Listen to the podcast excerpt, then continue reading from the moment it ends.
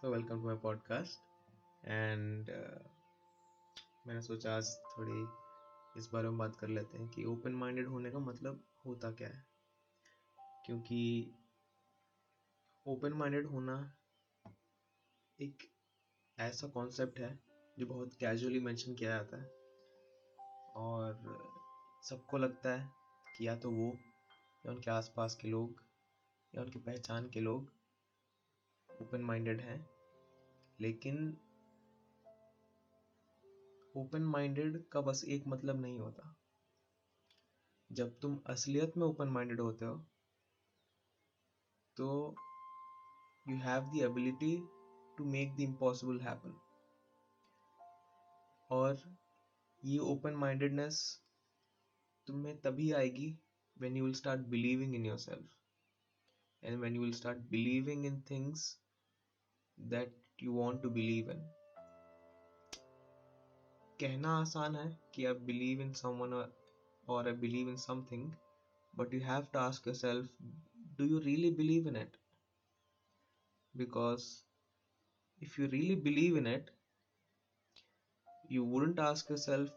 if you can do it you would ask yourself how can you do it क्योंकि जब तुमने वो if वाला सवाल स्किप कर दिया तो वो एक छोटा सा एक्शन रिप्रेजेंट करता है इस फैक्ट को कि यू हैव स्टार्टेड बिलीविंग क्योंकि अब इफ़ का सवाल नहीं होता। क्योंकि तुमने ये बात एक्सेप्ट कर लिया है कि ये पॉसिबल है। और ये बिलीफ एक बार आ जाती है तो दिमाग अपने आप रास्ते ढूंढ लेता है।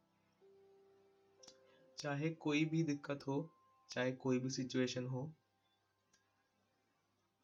एक पल के लिए कहीं बैठ जाओ, आराम से, थोड़ा पानी वानी पी लो, गहरी सांस ले लो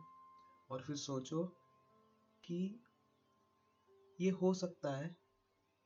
और अगर ये हो सकता है तो इसको कैसे कर सकते हैं? If you believe it is possible you will find a way और जब ये छोटा सा कॉन्सेप्ट जो बोलने में और सुनने में छोटा है, लेकिन जब ये तुम इम्प्लीमेंट करोगे तो तुम्हें ऐसा महसूस होगा कि तुम्हारा तो तुम्हें ऐसा महसूस होगा, मानो तुम्हारे दिमाग का ताला खोल लिया हो। क्योंकि